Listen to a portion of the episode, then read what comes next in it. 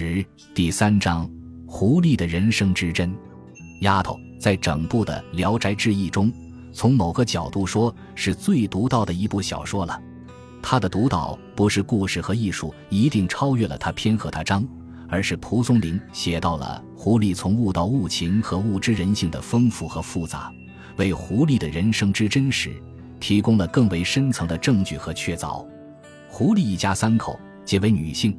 母亲带着两个女儿在楚地六合县开设旅店小妓院。后来，山东聊城往时名为东昌府的书生王文出游到了这儿，经同乡商人赵东楼介绍，与店里的二女儿丫头相识并相爱。其情节故事颇有明末小说《卖油郎独占花魁》的韵致和韵味。所谓不同之处是，卖油郎独占花魁，皆为人世之人士，而丫头中的母女三人。皆为狐狸成为人后的离人之生活。虽然二女儿丫头和王文的故事感天动地，但也还是花魁娘子和卖油郎情重爱情的一次重演。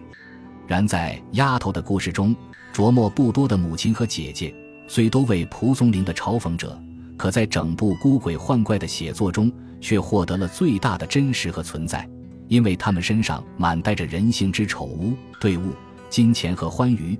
有着和人一模一样的贪欲和奢求，母亲是这个旅店妓院的老鸨，大女儿妮子是以接客为生的妓女，赵东楼是妮子最重要的主顾和情人，二女儿丫头是一日日正在长大准备接客的少女。在这个故事中，百分之八十的笔墨都交给了丫头和王文的爱，但那剩下的少之又少的文字，却写尽了母亲与大女儿对钱财的贪求和欲望。从而使他们作为人在世，轻而易举就因为物欲和人性，在读者这儿获得了足够充分的信任感。王拜谢驱出，庆废而至，得武术强赵之敖，敖国少之。丫头言于母曰：“母日则我不做前庶子，今请得如母所愿。我初学做人，报母有日，勿以区区放却财神去。敖以女性敖直，但得允从。”极甚欢喜，遂诺之，使必邀王郎。赵南终悔，家金复敖。王与女欢爱甚至。一文为王文拜谢后快步离去，把所有的钱都拿到妓院，只有五两银子，硬要赵东楼去交给老太太。老太太果然嫌少。丫头对母亲说：“母亲天天责备我不当摇钱树，请让我今天就叫母亲如愿。我刚学做人，还有报答母亲的日子。”不要因为钱少就放走财神。老太太知道丫头性情倔强，只要同意接客就很高兴了，所以便应允下来，打发丫鬟去请王文。赵东楼不好意思中途翻回，又加上十两银子交给老太太。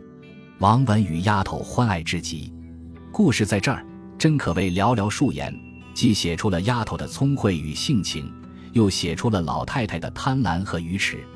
然更为重要的，不仅是写出了人物的性格和神貌，而且还写出了狐狸与人无二的物欲之真实。因为物欲而真实，因为真实而物欲，人性源于物欲而真实到了除了人而无非人的境地。而在这被凸显出的人性真实中，钱这个最能代表物真得物，可谓是人性与真实的全部起点、过程和落点。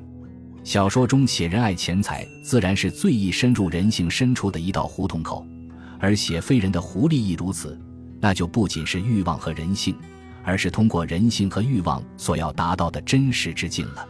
在丫头的通篇小说中，妮子几无正面的展示和笔墨，然我们将小说读完后，这个人物却丝毫不比丫头模糊或弱浅，有时反倒让人觉得比丫头。王文、赵东楼来得更为清晰和准确，为什么？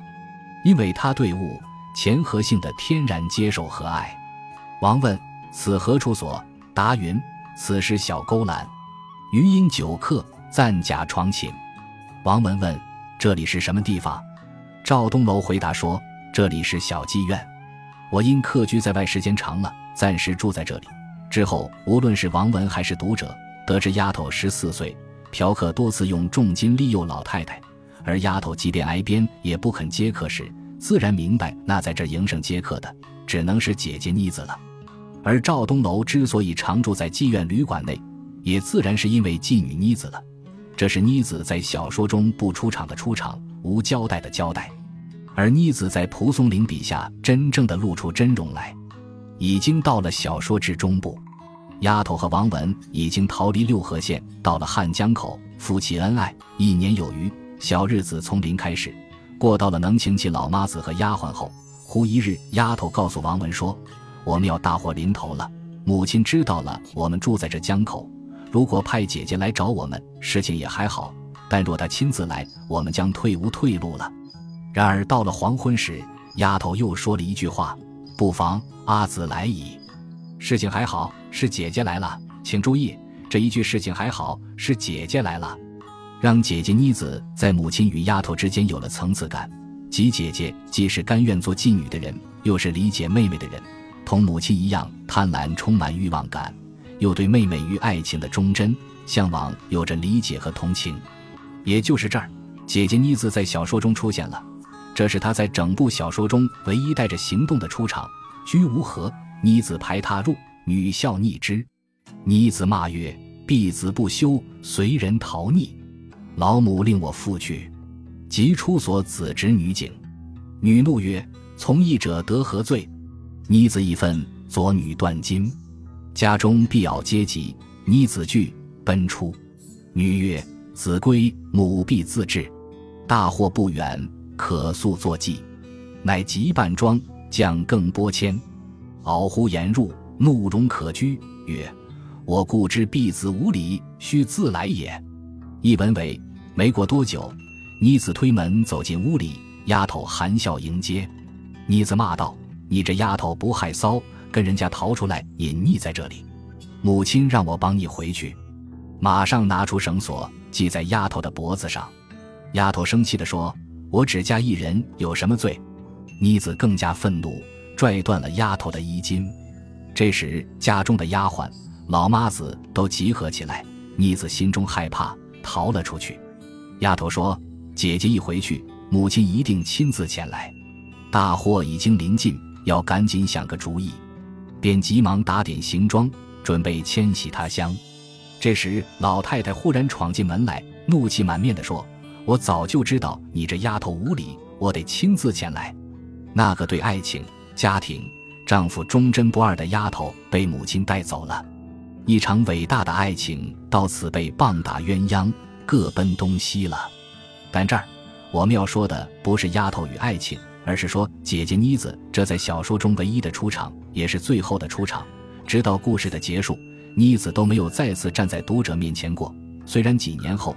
男主人翁王文偶然来到了燕都，在育婴堂领回一个孤儿，正好是他和丫头的儿子。又有一天，王文又在大街上遇到落魄的商人赵东楼，知道原来老太太一家为了躲避丫头与王文的爱，举家从六合北迁至燕都，在暴打强迫之下，丫头不得不为己接客，而赵东楼随着这一家几户到燕都千金散尽，直到有一天，丫头告诉他。勾栏中原无情好，所筹谋者钱耳。君依恋不去，将多其祸。妓院里本来没有爱情，他们对钱才最情意殷切。如果你还依恋不走，就会招来大祸。赵东楼这才恍然醒悟，离开了燕都和丫头一家。原来赵东楼是随着这勾栏一家北迁到了燕都去。原来他始终不舍与妮子的交往。哪怕伤尽财散、穷困潦倒，也要生活在勾栏里。丫头对他说：“妓院里哪里有什么爱情呀？与其说我姐姐和母亲是对你好，倒不如说他们是对钱才是真情实意呢。”故事到这儿，作为一个重要人物的妮子狐狸，在小说中最后一次被交代，又一次没有出场的出场。关于这个人物，基本就已完成了。而最后所写，也就是无意义的恶有恶报。善有善终吧，让老太太和妮子被丫头的儿子王资实在是多余之笔所杀害，而丫头和王文有情人终成眷属。小说完了，在小说的主要五个人物中，妮子是着笔最少的，两次未出场的出场，一次出场只说了几句话。为什么这个人物狐狸会让我们感到如此真实和可信？不是说它多么丰富和复杂，而是说它是如此真实和可信。就是因为这个人物最直接的在物真、钱与性上获得了我们对他的信任感，我们的相信获得了物的最大的支持和举证。如果不是小说最后写到王文的儿子王兹为母报仇去杀死了妮子与母亲，让我们想起看见老太太与姐姐是狐狸，我们哪能接受妮子这样的人物不是人，而是一只狐狸呢？在《聊斋志异》的写作中，所有狐狸为人的路、为人的举措和举证，丫头一篇是最为鲜明了。而这最为其鲜明处，就是由物而情，由情而性。